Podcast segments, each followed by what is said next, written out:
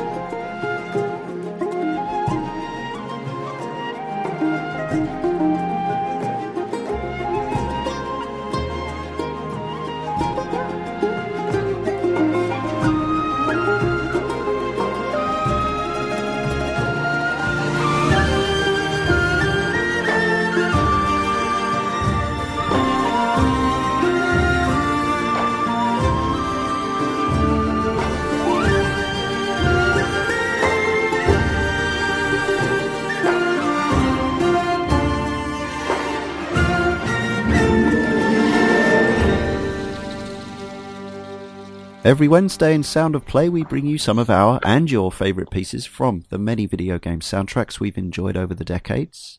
Now joining me, Leon, in Sound of Play 179 is composer Thomas Parisch. Welcome to Sound of Play, Thomas. Well, thank you for having me. It's a pleasure to be on.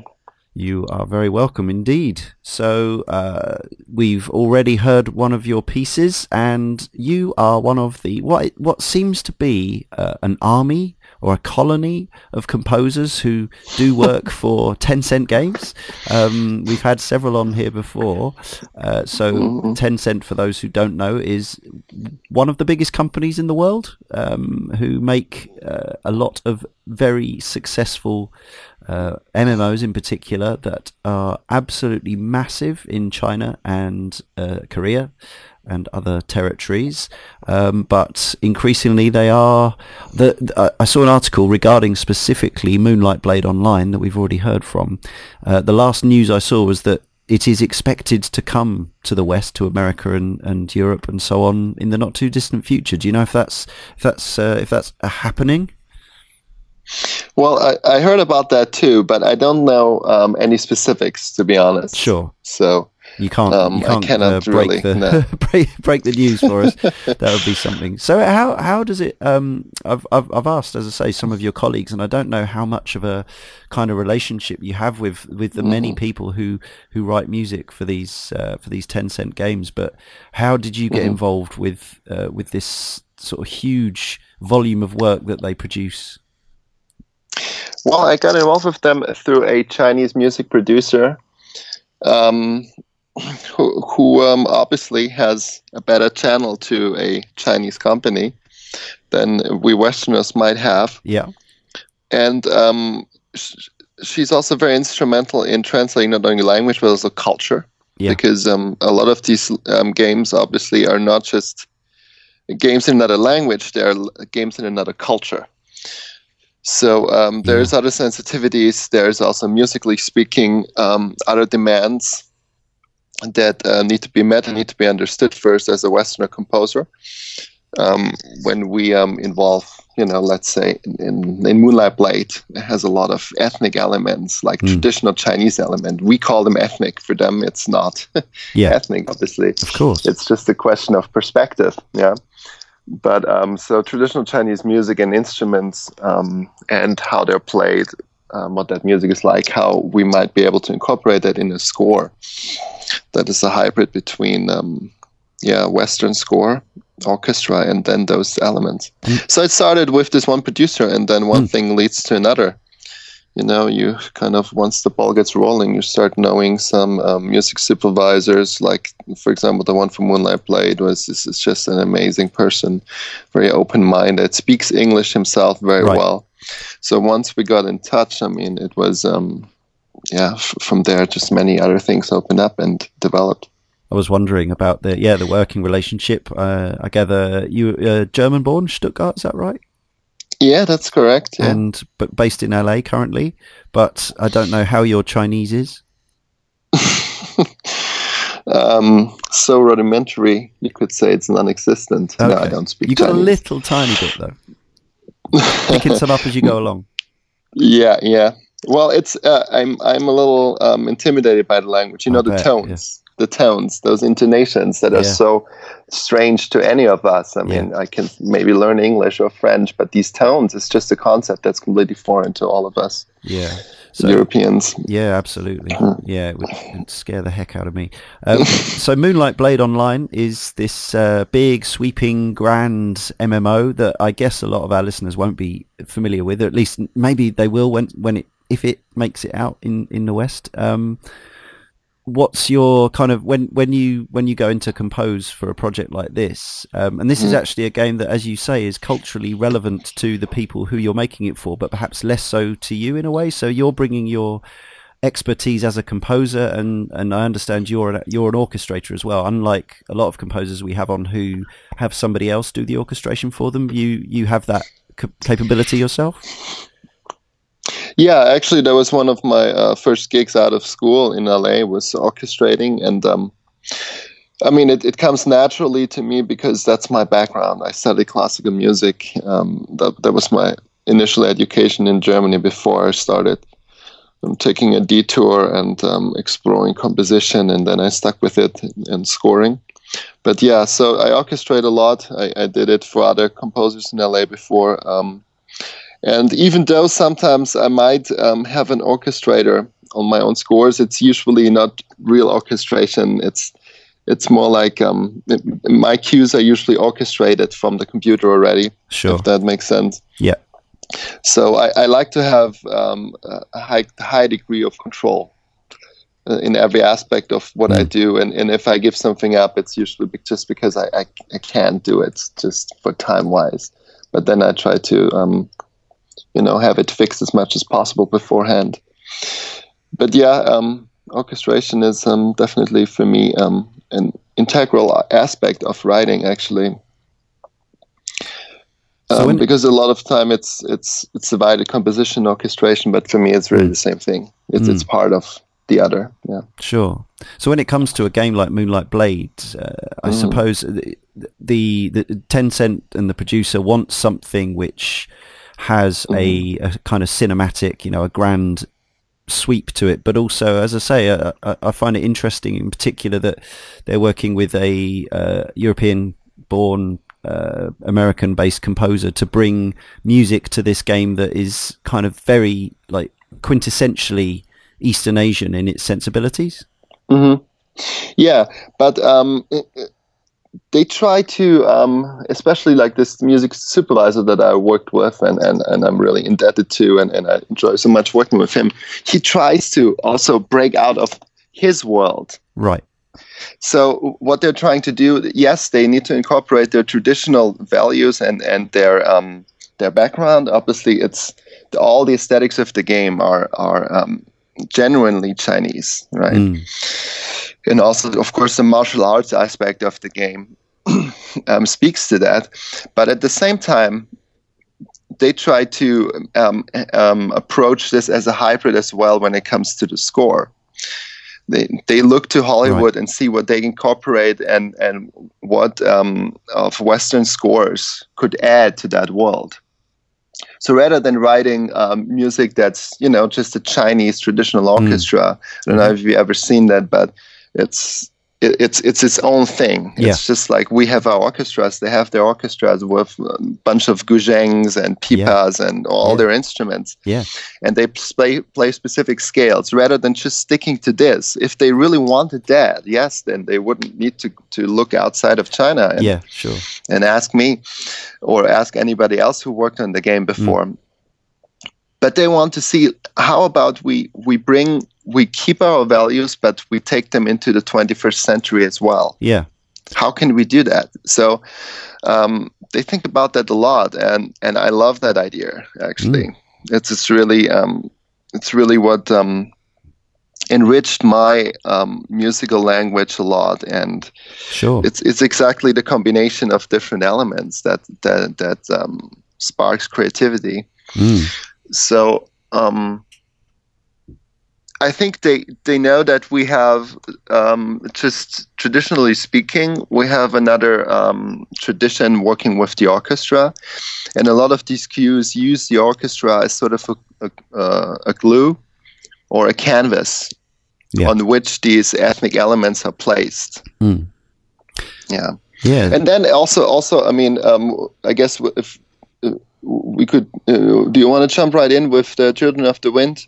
Because it also depends yes. on which part it is from a Moonlight Blade. Moonlight Blade is a big game. It's an open world, um, and it has different aspects to it. Also, depending on where you are in the game and mm. what update this is. So I worked on a few um, installments, mm. recent releases of Moonlight Blade, mm-hmm. and each of them have a different sensitivity. So this latest one, with where uh, Children of the Wind is from, mm. it's it takes place on this Ihua Island, and yeah. the Ihua Island is um, sort of like an Atlantis myth of China.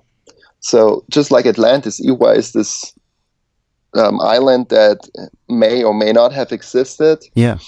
And um, there's this there's this tribe of people, a civilization that's loosely related to the Chinese people now, or might be the Chinese people. I mean, it's it's not quite clear. Just like Atlantis, we yeah. quite don't yeah. know. But um, so that was that was the premise of this score, and this is a people it's a native people and they're pure, unspoiled, sort of primitive, but um, a peaceful society. Yeah, it's kind of like a, a utopia, if you, if you if you want. Yeah. So this was a new this was a premise. So um, and so the the music supervisor said like, okay, we want this to be pure and want this opposite to be ethnic because we're trying to evoke a world that is not, you know, it would be weird if we hear a bassoon there. so yeah, right. to speak. Yeah.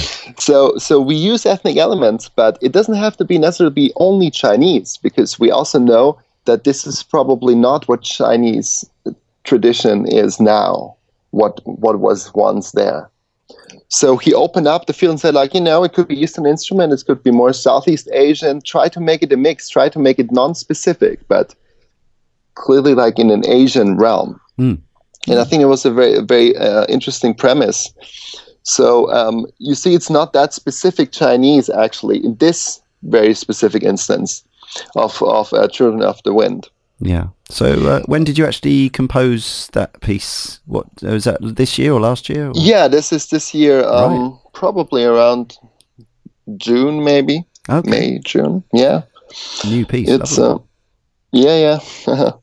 it was um, a really an, an just interesting new map to do because they, we want this purity and um, also um, go more into a direction of world music rather than only pure score or pure ethnic score. We mm. wanted to really um, pursue this world music approach, which really suited the island very well. So we have the Chinese flutes, but we also have some Middle Eastern percussion. We have an oud in there. Mm. Um, and then again, like this, this, there's a string orchestra, but it's more like a glue. It holds it all together, and it never becomes its own thing in a Western way. It's really supportive. Lovely. So um, that was that was important to me. I tried to go at least for that. Um, and yeah, and also go for a simple form, simple melody, but um, try to give it try to give it an ethnic touch where of course also the instrumentalist adds a lot so this is it's a chinese um, flautist who plays that on right. the Dizi flute, this main melody, and you. To me, it's just like, yeah, maybe a Western flutist could pick up that Dizi as well and play that melody, but it would not sound like that. It's sure. just all these little in- intricacies, these little yeah. trills and, and grace notes, and the, the way he phrases the vibrato. Every, everything just adds to give this um, this this world music flavor. Yeah, very pretty. And as always, when we have a composer uh, with us, we also ask them to bring uh, a little handful of pieces from other games and other composers that mm-hmm. have impressed or inspired them over the years. Um, now, composers when, that we haven't fall, normally fall into one of two camps. There's those who uh, compose for games because it's part of their job and they're not especially wedded to the medium. Now, I don't know. I'm looking at your selections and I'm thinking that you might be one of the composers who is a gamer as well, but it doesn't matter if you're not.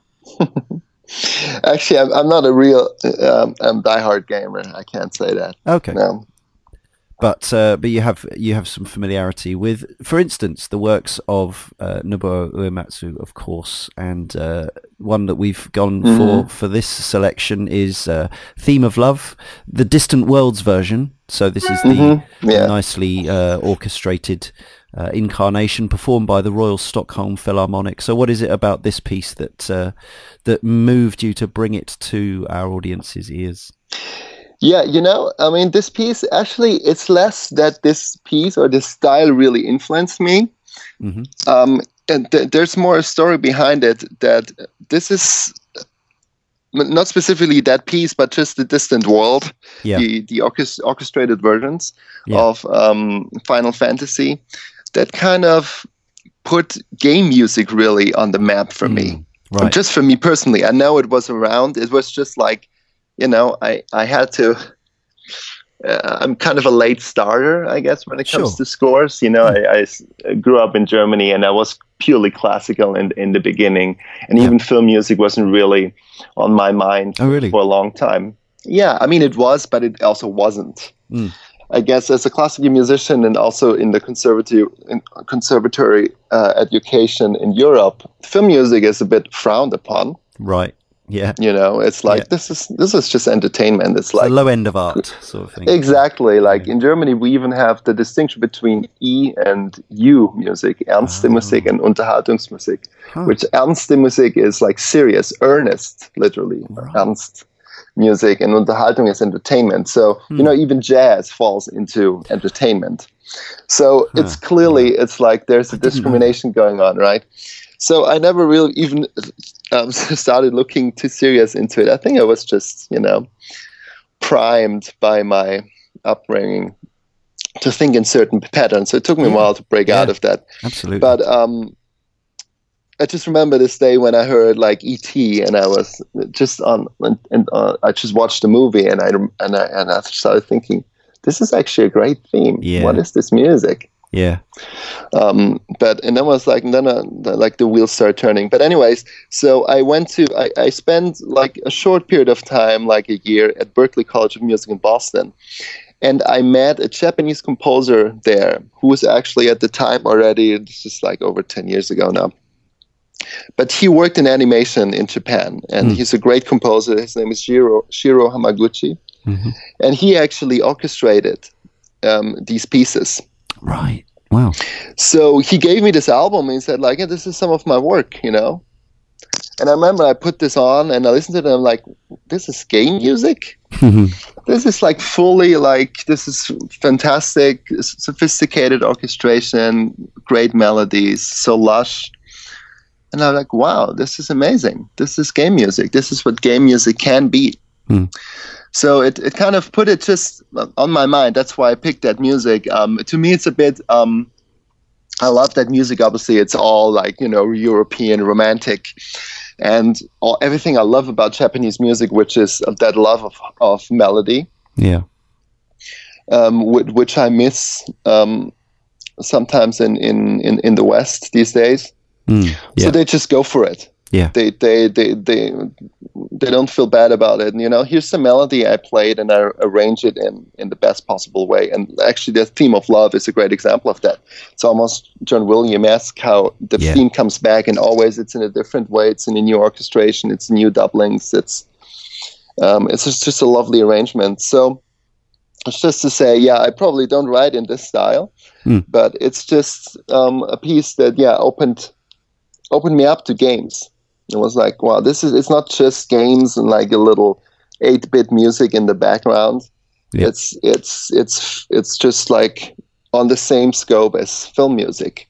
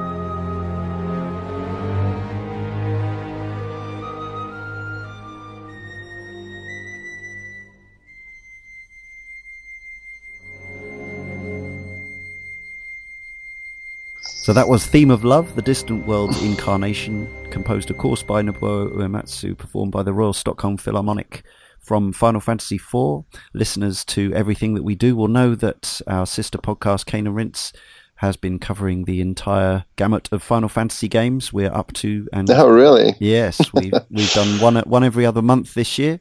Oh uh, wow! We we do deep dive reviews into into games, and we've just completed uh, mm. Final Fantasy VII. So next year we've already got our work cut out with the rest of the the, the remaining six single player games in the series. Mm. Uh, so yeah, Final Fantasy IV was back in issue 323 of our other podcast. So do check that out. And uh, yeah, and all, as always, until we know otherwise and hear that he's better, uh, get well soon to Uematsu-san because uh, we know that he's got some kind of illness and it hasn't been said what. Obviously, people are worried. No, um, no, didn't know that. Yeah, uh, he came out with uh, a statement, or maybe it was from Square, but a few months back. So hopefully, uh, it's just something that he can uh, he can battle through and and and uh, come back to come back fighting fit to make more wonderful music for. for yes, hopefully. A uh, real change of uh, tone here. This is interesting because I didn't know that Tencent had kind of moved into doing, uh, as well as their, their stock in trade, which has been traditionally these massive MMOs with loads of updates and whatever. They've uh, they they sort of I, I don't know what exactly what the relationship is, but this is Next Studio, and so this is a piece that you've written a theme for a kind of what I guess what you'd loosely call like an indie game, but albeit it's being made by one of the biggest companies in the world, kind of thing. so Iris Fall, yeah, is, is a game by Next Studios, and Next Studios is, is in fact part of Tencent. Yeah. So, um, but you know, their their studios they operate pretty independently. Mm. So I think in China they have is it is it five or six studios now? Right. So of course there's um that's so that's another studio. It's not um, the one with Moonlight Blade. Um, Next Studio is a new, relative young studio, and um, I think they've been around like a couple of years now. And they're um, unique in a way that all their releases are international because uh, yeah, as you know, like Moonlight Blade, we just talked about it, is not even released in the West yet, and no. so are most of their other games they produce in China. Mm-hmm. But um, Iris Fall is on Steam, internationally available, and so are their other titles, and um, they do um, more experimental stuff. So I guess what's mm. what um, sparked you to say um, it's an indie game. It's indie not really style, indie. It's, it's, yeah. yeah. indie style. Yeah, yeah, yeah. Yeah, yeah it's, it's, a very it's a very cool new studio, and um, now this one doesn't have these um, very characteristic ethnic Chinese no. um, elements ne- necessarily. They have some games though too as well that that have these um, um, aesthetics still, but yeah, not not Iris Fall. Right. So this uh, this is actually out very recently on Steam. Certainly, seventh of December, just uh, a few weeks ago. Um, looking at the art, the art looks absolutely stunning. I noticed that yeah, it's, it's beautiful. It, uh, won an award at the Game Connection Development Awards in Europe, um, but also won some other awards, cultural and artistic communication awards, uh, various prizes it's got on its page. It's uh, received very positive reviews from Steam users so far. So, uh, what was your what was your brief to write the theme for Iris, Iris Fall? Well, I, Iris Fall really, um, it really has two elements to it. The main main uh, elements that we needed to address with the score, which is of course the girl Iris, mm-hmm. the main character. Um, so she follows uh, she follows this cat into this theater and then um, things start to happen. Things are, are, being explored. It's it's it's like a puzzle game. Yeah. Um, Light-based puzzles. Mm-hmm, specifically, yeah. yeah. So so the theater obviously is the other um, very important element that we need to address. It's the mm. main character, and it's the theater. Sure. So we had a lot of discussions with the audio director, um, Kuzer from Next, um, how to do this, and um, he had some ideas, and we brainstormed a bit. So, um, what was important for the theater is um, that we took the idea of like um, barrel organs and these orchestrions, if if you know what these no, instruments that are. Great, I love that word. yeah, um, you know when when there were silent movies. Yep. There there was sort of a way to score movies in real time. Yes. Yep. So there were people sometimes making sound effects or even performing just like a, a piano for like a silent movie soundtrack yeah. in real time, and they Absolutely. sometimes it would be improvised as well. But um, th- so there's different approaches um, uh, over the years, but one is also these theater organs that actually had kind of like it's like an organ, but instead of just musical sound, it also has sound effects incorporated. So it's a whole mm. sound bank, if you will. Yeah. So those were very sophisticated machines, obviously. Um, so those are theater organs um, w- with this unique sound to it, but also these barrel organs where you where you um, so you put the machine in motion and then it spits out different layers of musical instruments. It might be like this accordion sound, but then there's some percussion also, and then even some some of them have um, string instruments. Um, it's a funny thing. There's a, the Nethercutt. Um, um, it's a Nethercutt Foundational Museum here in LA, which mm. has a, a selection, a, a, whole collection of, of different orchestrions and theater organs. But um, so Kuser wanted to use that world. He wanted to use these machines, to kind of for show tunes for the theater to bring back that nostalgia of the theater. Mm. So we were thinking of how to do that best. Um, and then the other world, obviously, is is the girl Iris, which um, we try to evoke this childhood um, world of wonder and magic. Mm. So we used bell-like tones, we used um, toy pianos and, and, and stuff like that. And also, what is unique, we um, brainstorming and looking at these instruments, which each of them looks you know different than the next. They're all just unique because they were kind of like prototypes. Yeah. and and um, different inventor had different approaches. So it's not like we use you know the violin and you can just find violins everywhere because there's just one type around now basically. Mm. and there's people who play that one type. So um, they're all unique. And um, again with our producer vivida and um, Kuser, we just decided to build our own instrument. So um, that was really fun oh, thing I never did before. Um, I have a friend here who is a fantastic, well, he's a multi instrumentalist really, but also he's a guy who is just loves to get into the workshop and modify his instruments, and it's just like an inventive creator type of person. So you've sort of uh, we, hammered together a bunch of different instruments. sort of, yeah. Yeah. Wow. and made something um, that sounded uh, pretty. We, we built a sort of zither. We also brainstormed okay. what instruments there are. Like, you know, there's YouTubes of, of people building instruments and we right. we just check different things and see how does this actually work. He wanted to build an organ, but we said this is a little bit too massive. I uh, yeah. think we can build an organ. But we built this zither and we played it like a hammered dulcimer and it has these dog food cans where like as as, as resonating chambers and it's just a unique thing. Um, Are and then we also, of this thing somewhere? Sorry? Can we um, see i pictures? can send you some photos if if you want. Yeah yeah. great yeah. Yeah um, let's let's get in touch later. I'll, I'll, yeah. I'll, or i give it to jordan he can send it over. Sure. Um so, and, and then the other thing he did he he we, we bought a cheap violin and we kind of um, he, he, took out the bag and, and modified it in a way so it sounds like this old gramophone. It's like very nasally and, and, and, and teeny. So we use those instruments on the score together with toy pianos. I have an old detuned, clunky mm. piano um, here at my place um, which we recorded. So the, the score is like you know it's it's it should be imperfect. It should have this edge to it. Yeah. You know these these these old machines they're not necessarily pretty to listen to. Yeah. They're kind of wacky, right? Yeah.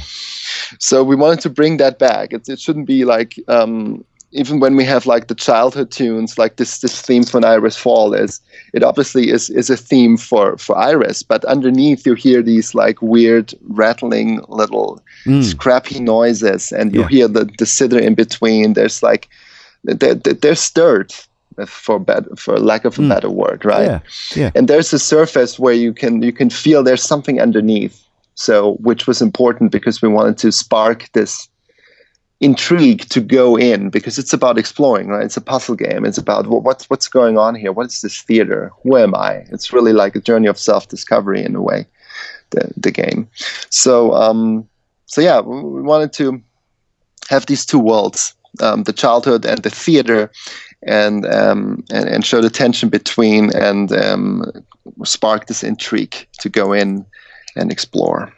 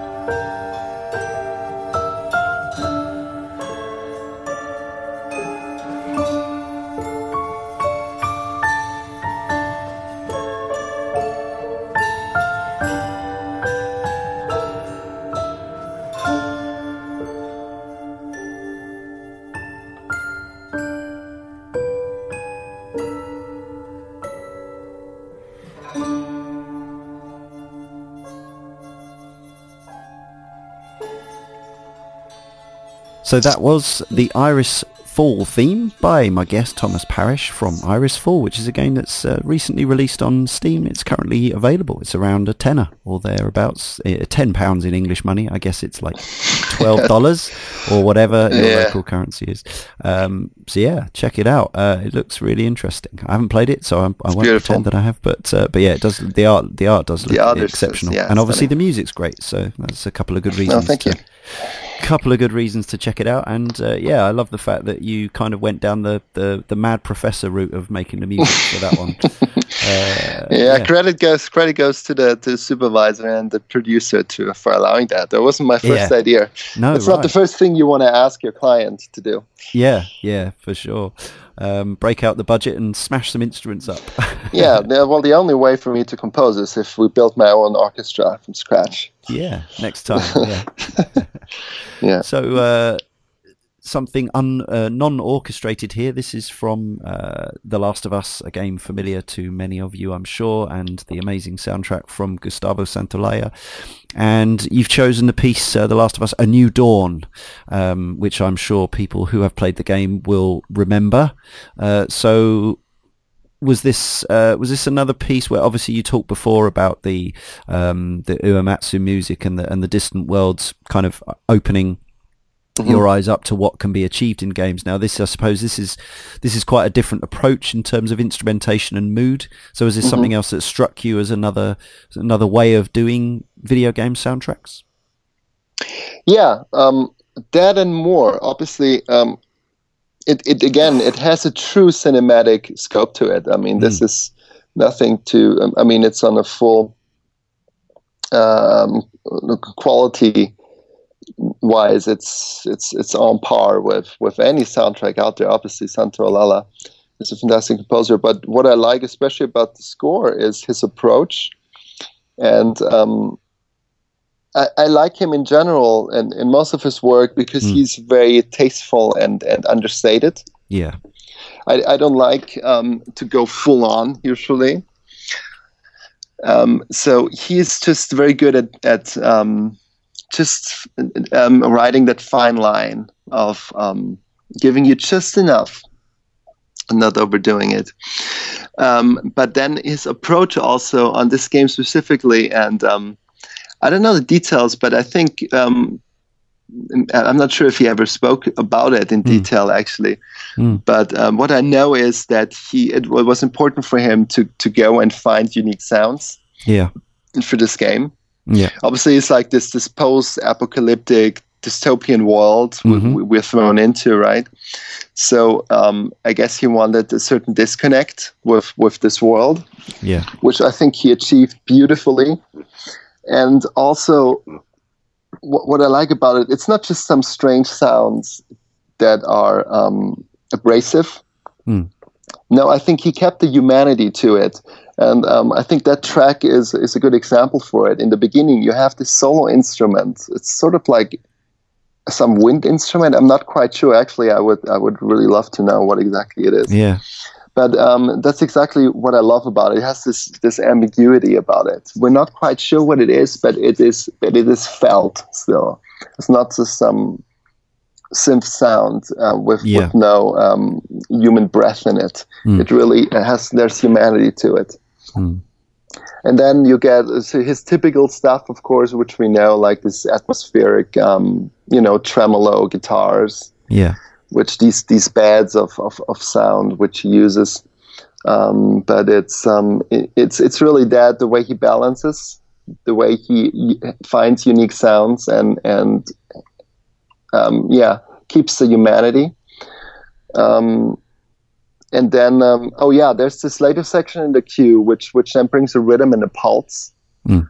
right? And and again, it's um, you know these pulsing cues i mean we heard them a million times in, in scoring but again if you listen to this one it's, it's just unique the way he what sounds he uses the way he blends organically what um, again we don't know exactly but i think it's a, a mixture of, of some synth some electric guitars some live percussion maybe some samples even and then mm. this weird didgeridoo thing or yeah. like a jaw harp or whatever it is again i just i just love the textures i love the the experimentation he goes in. Um, that's something. Um, it's just the approach and the balance between things that that really resonates with me.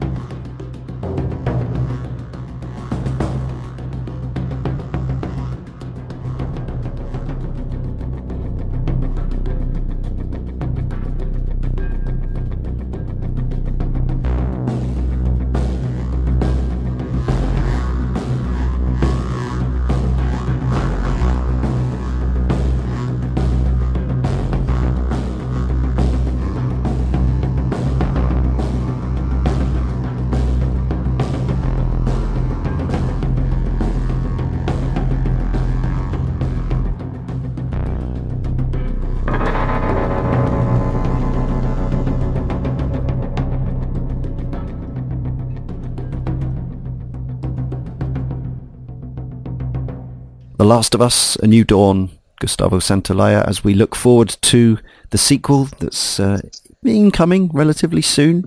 Uh, mm-hmm. Many of us have been desperate to know what happens next. Some of us didn't necessarily want that game to have a direct sequel, but now we've got it. We we're obviously desperate to know what uh, what happens in in the uh, in that uh, delightfully grim world. Yeah, uh, we covered.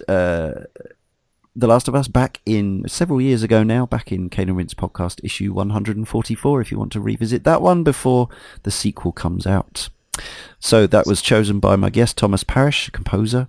Uh, we're also hearing from uh, his own canon of work, and now this one, uh, it's another piece from Moonlight Blade, uh, but I think perhaps the standout thing here, if you don't mind me saying, Thomas, is the vocal by uh, Dimash Kudaibergen. Is that the right pronunciation? Yeah, I think that's about right. Actually, I'm not quite 100% sure either. It's, it's a tough one. Um, so this is Ocean Over the Time, uh, and this is it is the region of the game Shiguang Canghai Is that the Shiguang Canghai. Or is that the translation of the, the That's title? that's the tra- yeah, that's the translation of okay. the title. My it, Chinese it's, it's is also ocean ocean over the time. Yeah, it's a little um, yeah, strange sounding. I think, yeah. to an English speaker, but um, that's uh, that's the translation they chose. Yeah. yeah.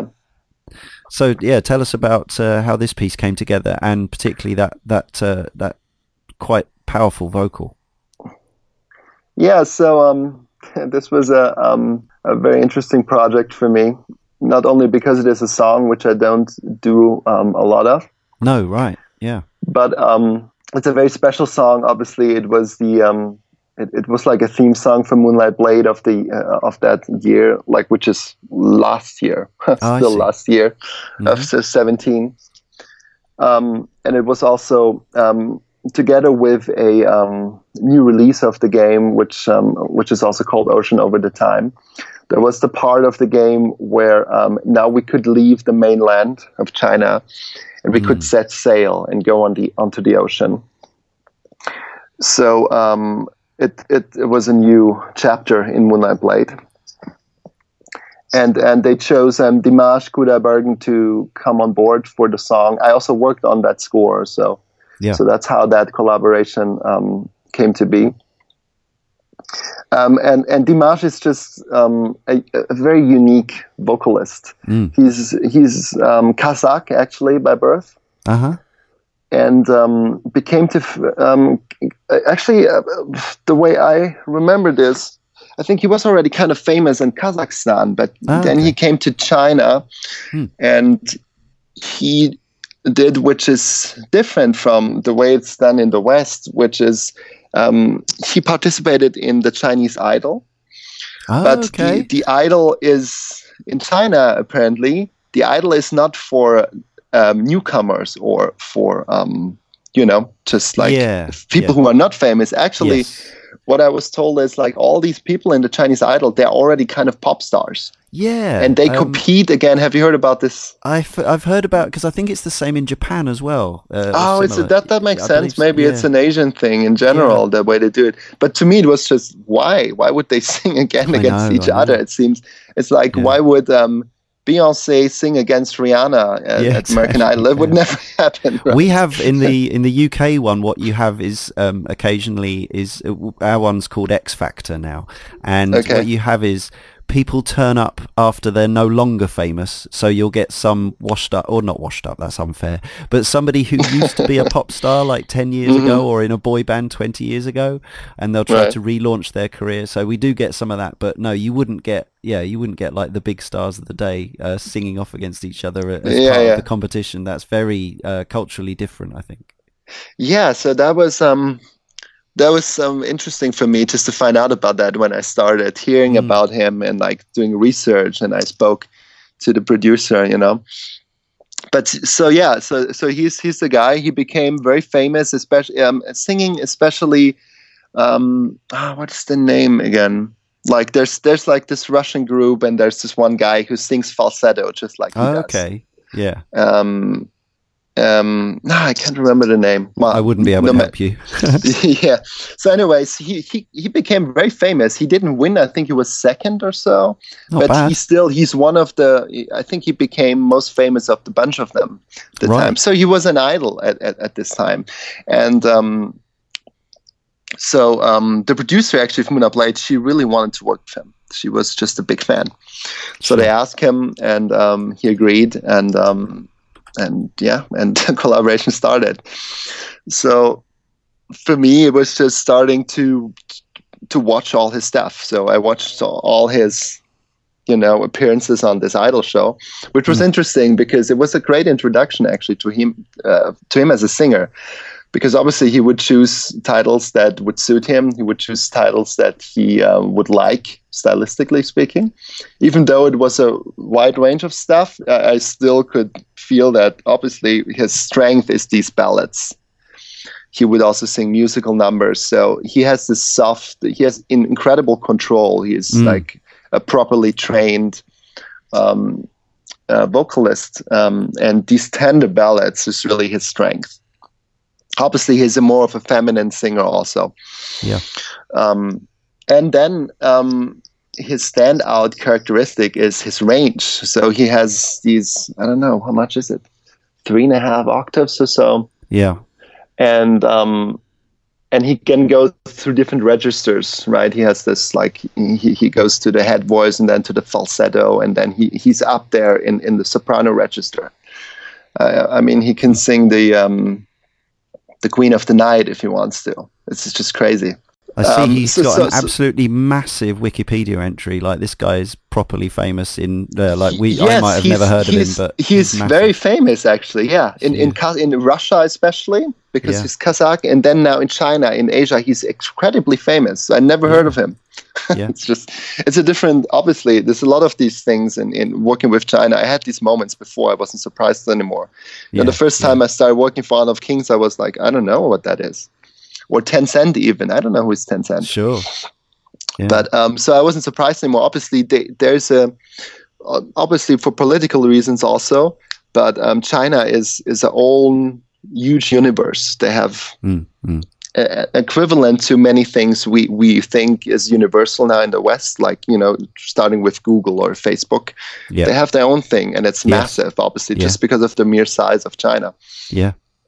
Um, but anyways, I I obviously wanted to use that to the best I could. I mean, that's yeah, the strength. Yeah. I wanted the soft, I wanted the ballad, I wanted an emotional song, and I wanted to show his range. So, um, and obviously with a song, that's it's the most important thing to make it work for the singer. It's, it really has to be tailored to whoever you're working with. Mm. Um, there, there was some, you know, uh, at some point, like Tencent wanted to, they wanted to have like, we want, how about we make it more like a rock song and bring some electric guitars? And I was like, I don't know. If you want the ballad, let's keep it the ballad. Mm. Like I didn't want, I didn't like the idea of mixing styles. So um, it is an orchestral ballad, and maybe it has a touch of, you know, of uh, again nostalgia to it. It has some some sense of maybe. Mm, I would say a, a, Western ballad would be very different, right? Yeah, it's it's certainly uh, when, uh, this orchestral style uh, flies only like in Bond movies, and even then it's more produced these days mm, in the mm, West. Mm, mm. But I, I love the idea to do something that that suits him, and um, what the heck? Let's do something that works. And even if it's a bit old-fashioned orchestral ballad, hmm. I, I love that. Let's make it lush and, and make it work with him. So we just went for it. Um, and also there was other, um, you know, issues that um, actually I was constrained because part of that, um, so the, the verse basically re- reuses one of the uh, melodies from the hmm. from Moonlight Blade. So I had yep. to do, I had to incorporate that. And the melody is just what it is. I couldn't change it too much. So they were like, we have to keep that mood, and and mm. and we want to incorporate that, but also so. But then also like, well, that locks us into a ballad. We cannot write now an upbeat pop song anymore. Yeah. So we had to kind of something had to give, obviously. But um, I'm very happy with how it came out, and it was just a pleasure to work with him. He's he's a very nice guy and obviously a great musician. I, I actually went to Beijing to to record with him. Oh, cool. Yeah, and um, it was just a pleasure to, to work with him, to see him how how he approaches, how he sings, and um, you know, there's very little. Um, there was very little to do to, to edit after this session. Wow, right. Because he's he's just like his pitch is great. Um, he's he's a consummate musician. He's not one of these produced pop stars where you no. know. I mean, anybody can be with Melodyne these days. Can can can sound like a pop star. Yeah. But it wasn't the case. Um, the, the biggest challenge, actually, funnily enough, the song is in Chinese. Yes. The producer herself, who is who is also kind of the the the the, the mastermind behind behind Moonlight Blade, she writes mm. the story. Right which is taken from a famous Chinese novel. But she wrote the lyrics, and it's in Chinese, and he's Kazakh. he became famous in, in China, but yeah, he's sure. not fluent in Mandarin. So the biggest challenge was like sitting in the studio there, and then we have to do this phrase again because you pronounced, you know, you you mixed up a word yeah. or no, this we cannot understand this. And actually, learning it phonetically or Yes, he was. Um, I think he speaks a little, but most little, of it, yeah. in the end, with the song, it was phonetic. Yeah. Right. Wow. Um, and he faced some criticism. There's, of course, some people who say, like, why, why, why does he sing in a language he doesn't speak? And other people loved it, and, and you know, it's always like that. There's always. Um, There's a great history of people singing in other languages. Mm-hmm. other than yeah. their, their, their native one for sure. And he like if you if you check his idol entries, he sings in French, in English, in Japanese, yeah, in Russian. Yeah, it's yeah. it's um it's crazy. Yeah, it's part of the skill set.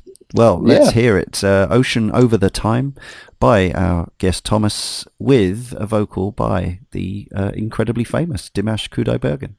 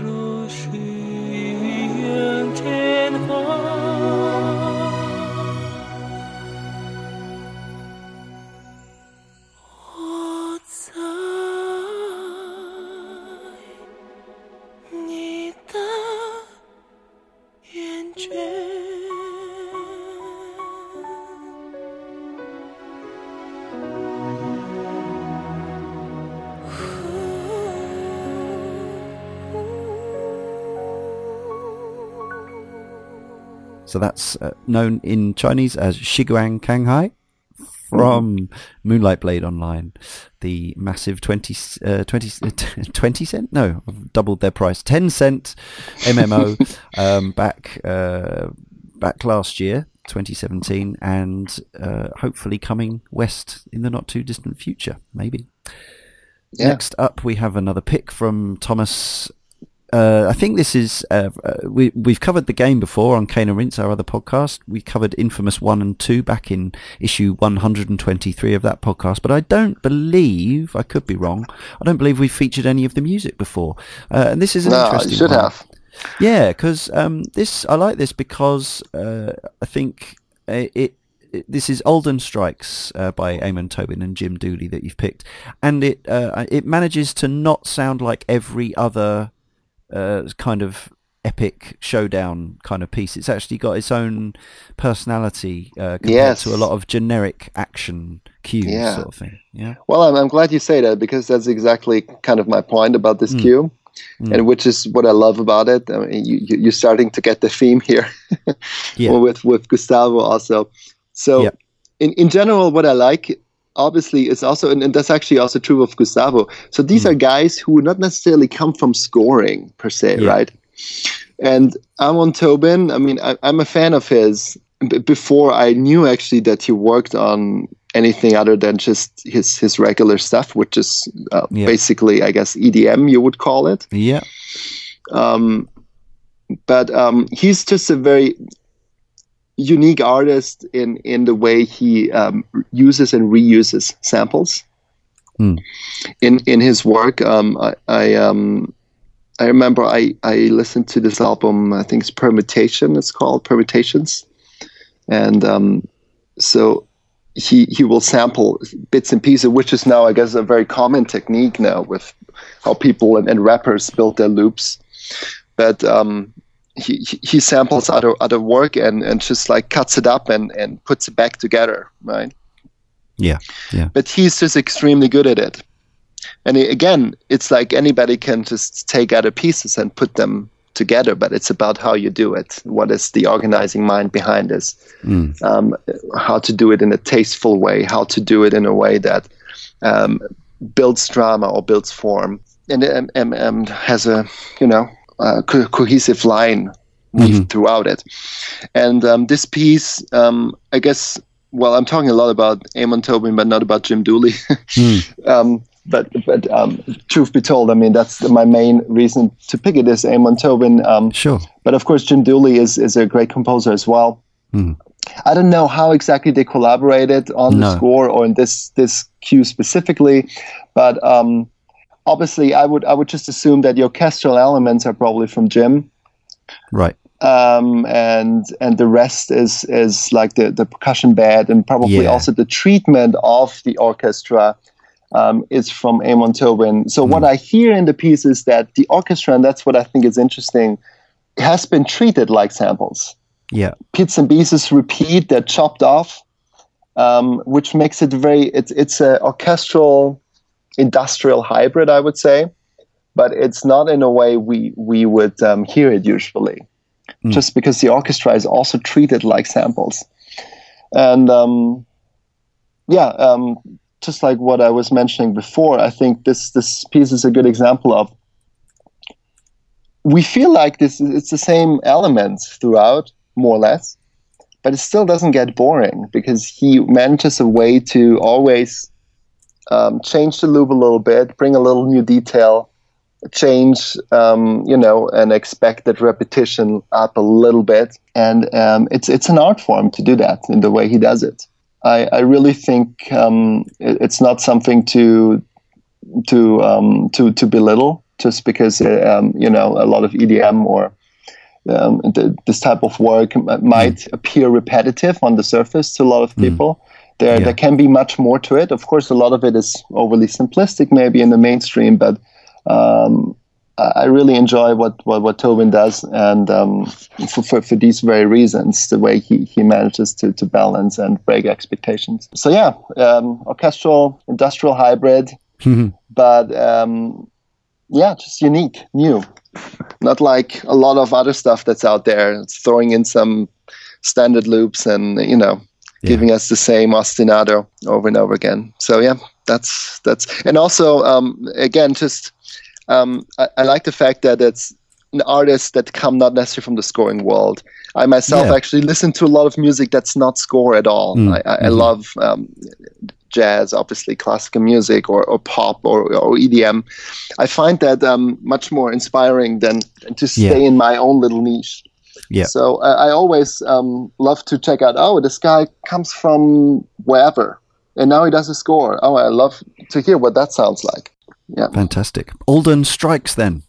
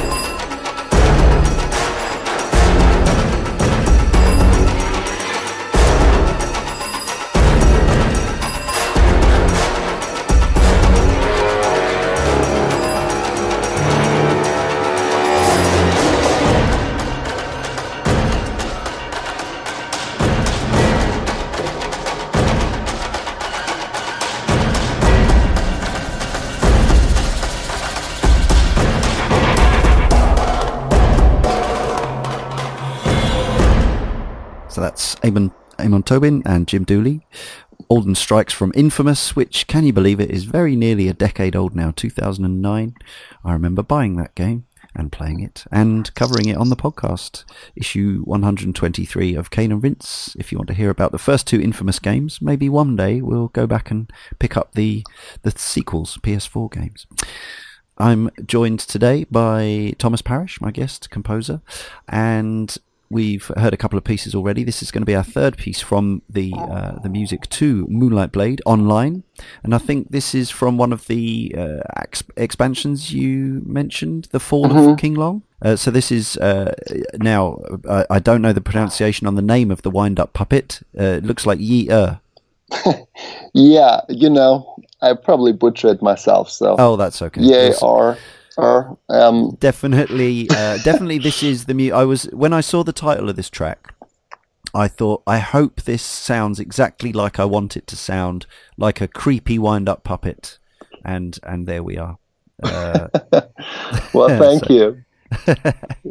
yeah, so so um, um, this is actually a soundtrack that, that I really enjoyed because it, it was again a new thing. It was more experimental, which mm. probably you, you you can tell from this from this cue.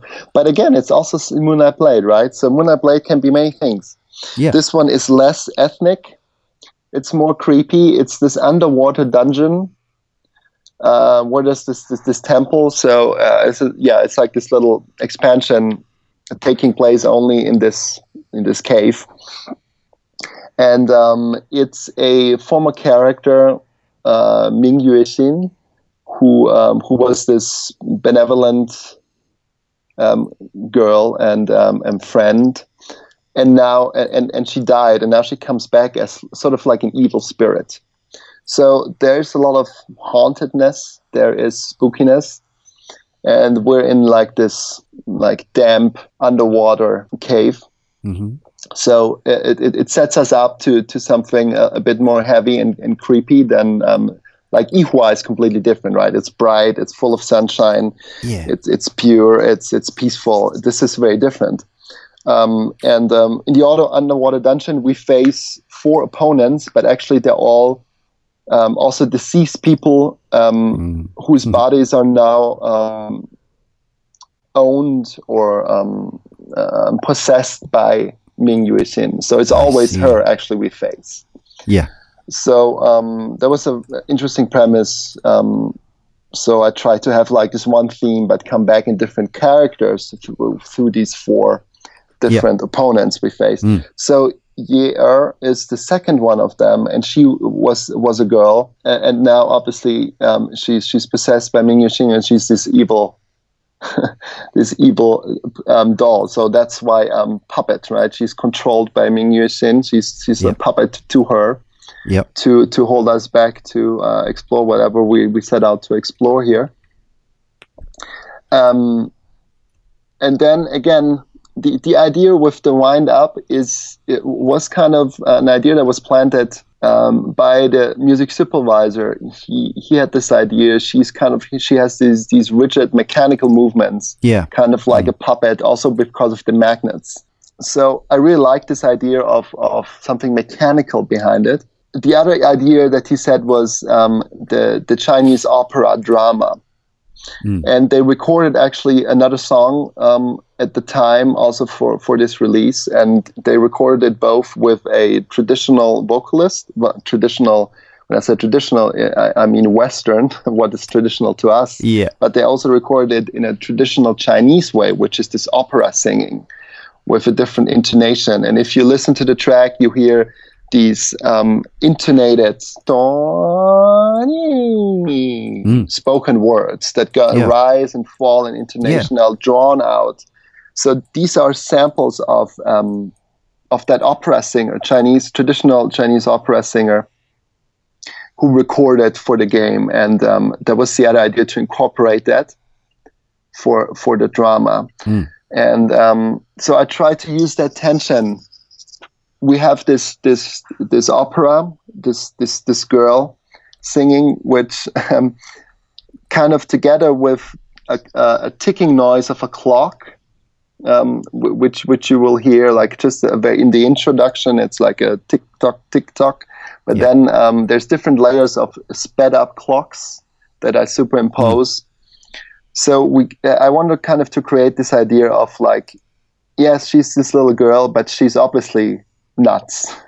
There's something twisted here. Yeah. Um, and and sure enough, it breaks out into a fight after the introduction. And again, we have um, interspersed these these opera vocals to to show this this twisted mind behind it that kind of has gone gone off the rails. And also in the second section of the fight, um, again, I take the idea of superimposing different metric layers um, in a big build.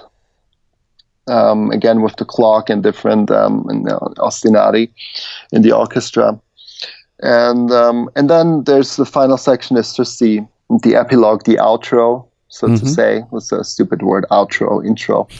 Not a real, real word, but we use it all the time. It's definitely in common use, yeah. yeah. Um, well, my old conservative teacher would, would say, like, what, what is that word? It's not a word. Um, but anyways, it's it's it's so basically we def- we defeat her, and um, but it still has kind of a somber note on the ending because um, obviously the game goes on. That's only the second opponent. The game is, is not over. There's no real, real relief right. yet. Yeah. Um, and yeah, and just in general, this this this whole um, installment, this expansion of Moonlight Blade was really fun to work with because it was more experimental. We used um, a double bass as a soloist. Actually, in the introduction, there's a pizzicato line, mm. which is a double bass we used for the main theme, but also we used musical saw for that watery feel. We had a lot of water percussions. You, you actually, yeah, there's in the main section you have this high clicking, this kind of um, kind of bendy high pitch percussion, which is kind of a, a, water percussion too. So try to play on the idea of this moist, damp environment with the water, with reflections and. Um, and bring back um, and also to create that spookiness of the of the ghost of Ming who um, is around every corner and um, we face. Um, yeah, so obviously Fantastic. you can tell I really like this this, yeah. this installment when I played. But um, yeah, I hope you like the track. Let's hear it. Yeah, wind up puppet.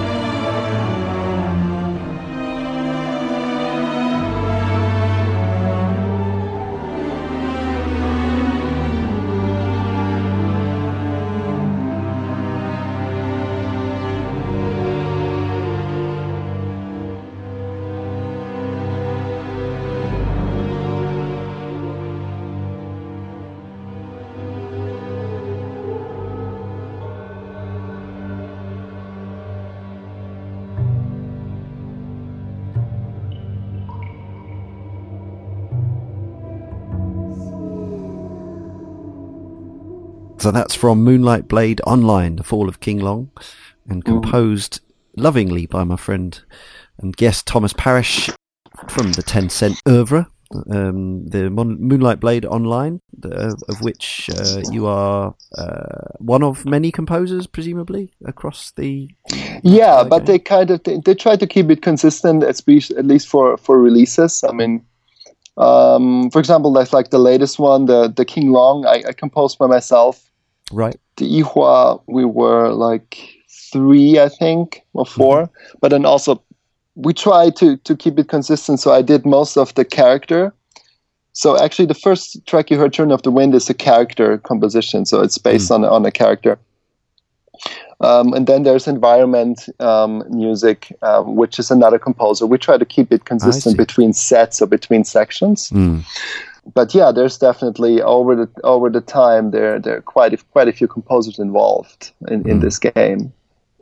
There's a lot of a lot of ground to cover.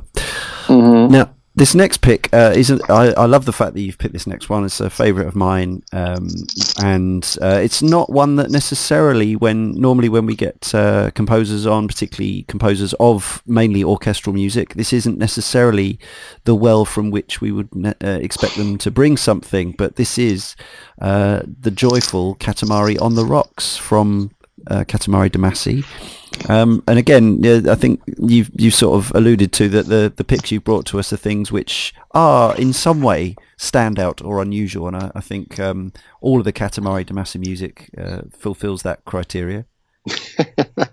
yeah, I mean, uh, obviously it's it's a good comic relief this score, but mm. no, I take it very serious. I mean, I don't think yeah. it's just like a fun little thing that we can smirk about and just put it away. I really take it very serious because it's again, as you say, it's it's just a standout. It's unique in what it does, and also how it manages to succeed at it. I think you shouldn't underestimate because I mean you have everything in there. I mean it's yeah. just there, there's there's baroque music. There's there's like a fugue. It's not a real fugue, but it's kind of like a fugue, right? It's it's baroque there's there's I don't know jazz, there's J-pop, there's drum and bass, and there's like everything in there. So any any sensible person would say like this this is crazy, it will never work.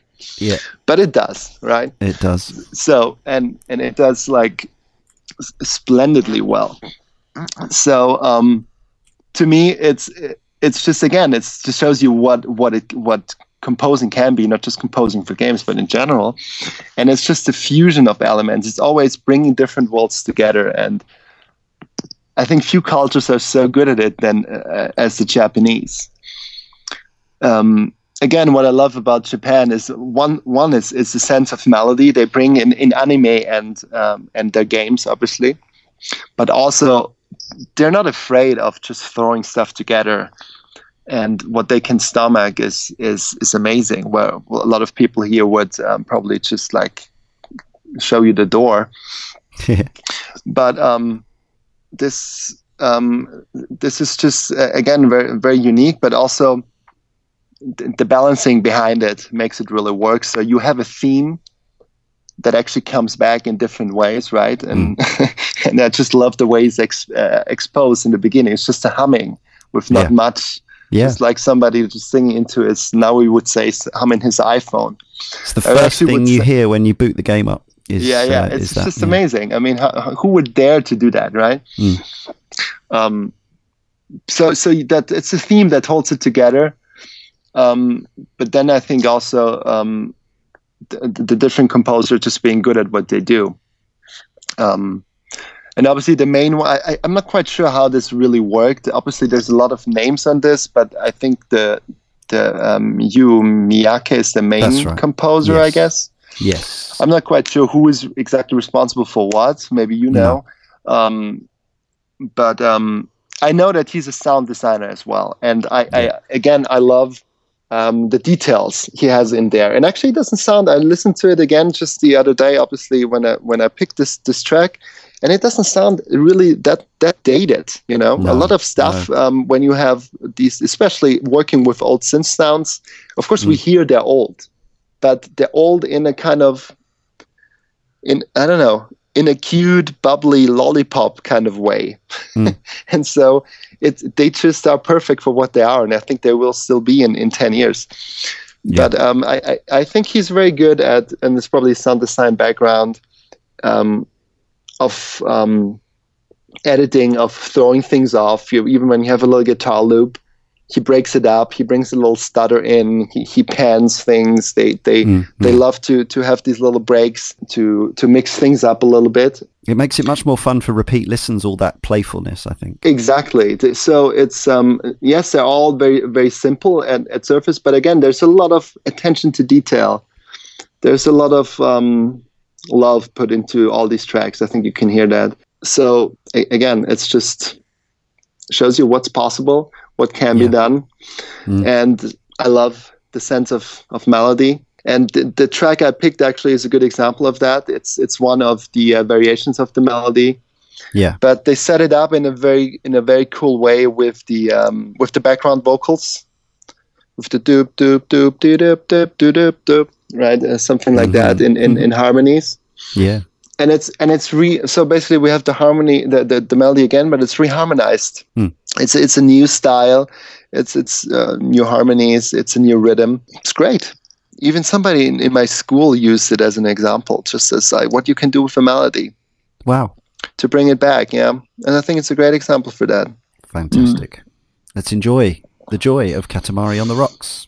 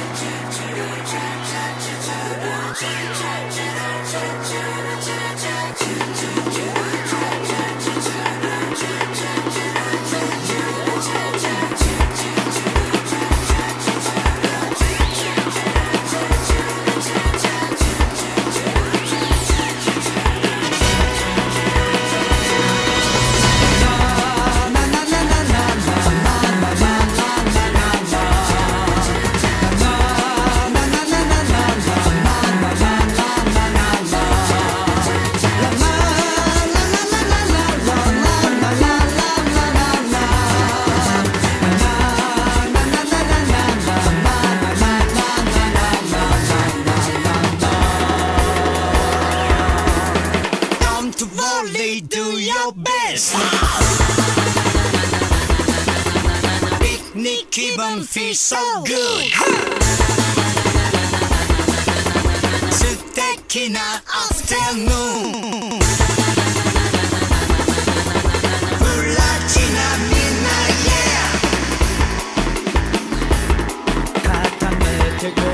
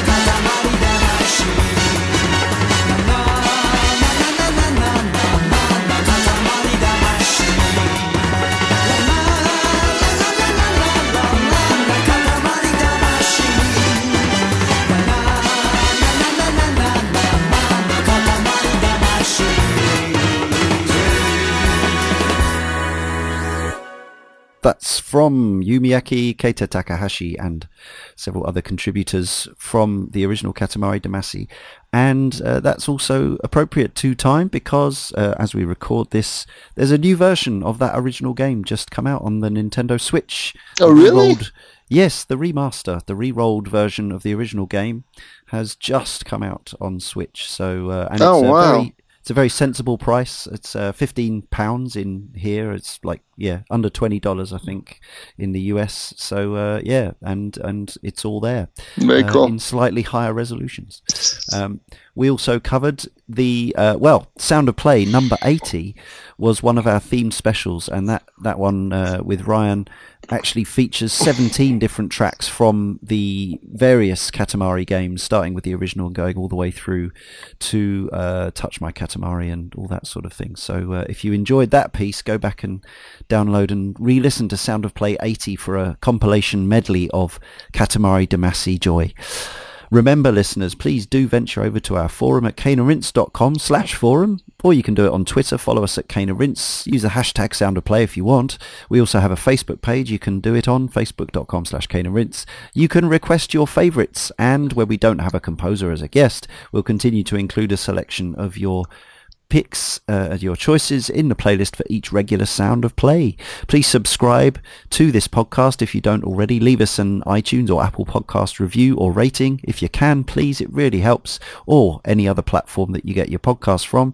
Don't forget our other podcasts. I've already mentioned Cane and Rinse, which comes out on Mondays. We also have the Sausage Factory on Fridays, which uh, in which we interview indie developers mainly.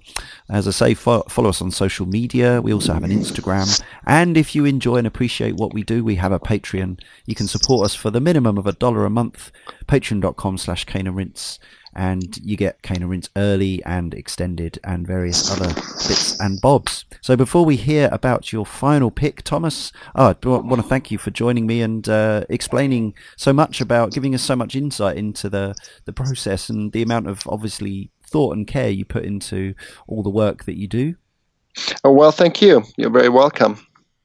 And do you have anything that you would like to point our listeners in the direction of at this time? I notice you keep quite a low profile on the internet.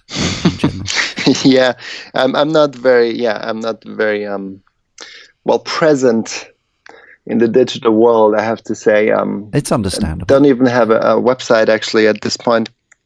I found something. Maybe we could mention this now. At the time of recording, we're a few days from Christmas when I searched you out earlier, I found on audionetwork.com there are a, a, bunch of tracks which are listed as arranged by Thomas Parisch with your musical partner, is that Laurent Ziliani? Ziliani, Ziliani yeah, yeah, that's true, uh, yeah. We Three Kings, Oh Holy Night, Carol of the Bells, Oh Come All Ye Faithful. Uh, you yeah. could pay for these. People could buy these for Christmas. Yes, you can. that was just a fun little project. I love um, Audio Network. is is a great it's a British company, right? I don't know actually. Uh, it is. Good. Yeah, it is. They're in London. Um, okay. And um, great company I work for um, produced us um, um, a romantic comedy album actually. But yeah, those oh, nice. Christmas arrangements were um, yeah, listen into the to the um, romantic comedy album if if if you want. Those are original compositions of mine, okay. Um, which was really fun to record in in London. but yeah, so there's that, and well, there's a SoundCloud I have SoundCloud, yeah, of course. Yeah, and um, well, I Iris guess Fall? there's Iris Fall. There's always Iris Fall. And, and um, wait for the wait and for the Tencent games to come out. Yeah, the ten cent games. You know, maybe maybe there might be something in the works that um, some of the soundtracks will be released in the West very soon. I'll let you know about that. Oh, that would. Um, cool. I would love for those to come out. There's there's a bunch of soundtracks uh, released, but um, they're on QQ Music, which is the um, the Tencent. Well, it's basically the Chinese iTunes, but uh-huh. you cannot listen to that here, obviously. so we are um, actually working. I'm working with um, the um, uh, some of the the production to get the soundtracks released in the West. Awesome. Um, I'll let you know if that happens, and then we'll point to those. Definitely. See which uh, we'll see which happens first, the soundtracks or the games. so, yeah. our final pick. Now we like to bow out with something truly epic. And so this is uh, our longest piece for this show. This is uh, War Song Origins, a war song by Thomas mm-hmm. Parisch from Honor of Kings, which uh, is known under various names: King, King of Glory, Kings of Glory, Honor of King, Honor yeah. of Kings. Uh, depends which translation you've got. Uh, exactly, Wang yeah. Rong Yao. Uh, is the closest I can do. So, uh, mm-hmm. when when did you put this uh, piece together? This game's been around for like three or four years now. Yeah, actually, it's um, this song is this specific version of the song, I should say. It's a it's a rearrangement I did. Was for uh-huh. the third year anniversary of the game. I see. So they just celebrated third year anniversary. Um, I think the end of October it was. Hmm. Yeah. So so not so just a few months back, two three months back maybe. Um, so Tencent, um, um, Honor of Kings is obviously one of Tencent's biggest games. It's it's a it's mobile massive, game. Yeah, and um, it's it's wildly popular in China. Yeah. Uh, actually, they tried to have a Western release under the name of Arena of Valor. I think that's right. Yeah. yeah. that's what comes up if you search it on on in on Google in the UK. Arena of Valor comes up. Yeah. Yeah. So that's that's um, a westernized version. Um, it's it's obviously based on Honor of Kings. It's pretty much the same game, just with some different skins, I think. But but this is this what I've written is for the Chinese for the original yeah. And um, I, have worked for them like like a, a, a couple times now. Um, but that was the first time. They always have a New Year theme to for every Chinese New Year. That is not. It's yeah. not the um the the Western New Year, which is like you know end of January or so. Yeah. Uh, mm-hmm. End of uh, February. Excuse mm-hmm. me. Yeah. Um, it, it, falls in different dates every year. Um, yeah. So in in 2017, this is a theme I wrote co-written with with another composer actually, and it it it it, it became quite popular.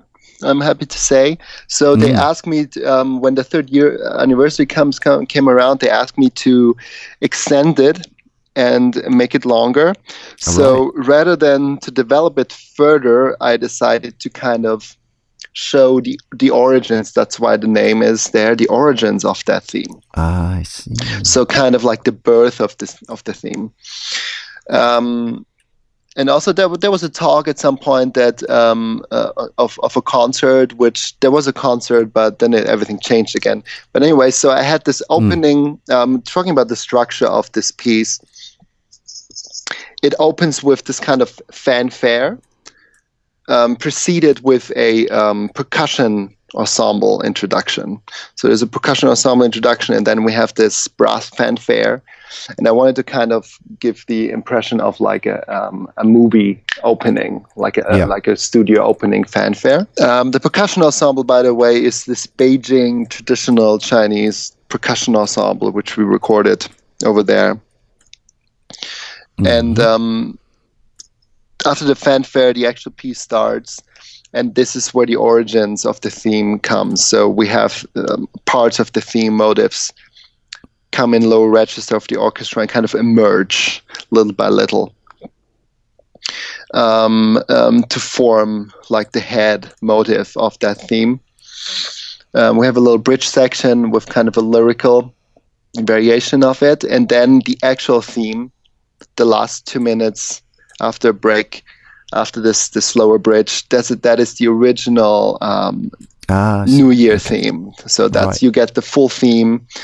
Um, um, it's it's re-recorded and and like remastered, but essentially it's the original piece that that uh, was written for the new year in 17. And um, again, all the Honor of Kings music is obviously it's it's big, epic, larger than life music. We have the big um, epic orchestra. We have um, and again that's what makes it interesting to me. Um, i did this again in the 2018 new year theme. Um, they always want to incorporate obviously some chinese elements as well. So in this case we have the um, obviously the percussion ensemble. Then we have also chinese flute throughout. You will hear some solos of the chinese flute. Mm-hmm. Um, and um, and a pipa this this plucked instrument which is well what's closest to a pipa. I'm not quite sure it's a guitar-like instrument, which is characteristic for its tremolo. So you will hear the sustained fast mm. tremolo they play with all four fingers and um, attach uh-huh. plucks to their fingers. Um, right. It's a coordination thing to have that very even but that's what the pipa is known for, I guess. These displaying characteristics. So yeah. you will you will hear that uh, the pipa in there too, and then in, in, the actual theme later you will hear that um, that rock band, electric guitars, and and um, and drum set. So it gets very big. It gets very epic. So this is about the the most epic um, music I, I, I have written. I hmm. would say. It's about so, some so of the most epic music we've heard, I think. So. well, I take it as a compliment. Definitely. So that's so, what you were going for. But, but yeah, yeah, of course, of course, that's what it is. I mean, they, you know, what this music is. When you write epic music, it can never be big enough. I mean, you always try to be bigger than the last one. You always try, which becomes very difficult because yeah. you know, as you know, you have yourself. Right. Yeah, and you, there's no bigger. You have you have a limit. You know, you can just be at zero dB. Yeah. But um, it's it, it, depends how you fill the spectrum to make it appear bigger than it is, right? Yeah. But um, right. obviously, this music is more straightforward than what I would usually write. But mm. um, I still enjoy it for for that. Um, obviously, the, the the ethnic hybrid, and also um, as I mentioned already a few times now, talking to you, I just love a good melody. So whenever I get the, the like the challenge of, can you write us a theme? We want like you know a theme music. I just love that. I love to write a good a good form a good arrangement with a beginning and end and and a theme that has integrity. So um, i enjoy that very much. If it's the the um, epic underscore with just like you know this this just sound bad um, i usually don't like it as much but if you say okay write epic music okay fine but can i write a melody then i i love it yeah Awesome. So that's what I tried here. Um, I, I, I, hope you like it. I hope you we can understand the development of the theme. But yeah, the actual theme, it's in the end. Um, and I hope it leads there in, in a sort of conclusive way. Thank you once again, Thomas Parisch, for joining us on Sound of Play. And we'll leave you with War Song Origins. Thank you so much.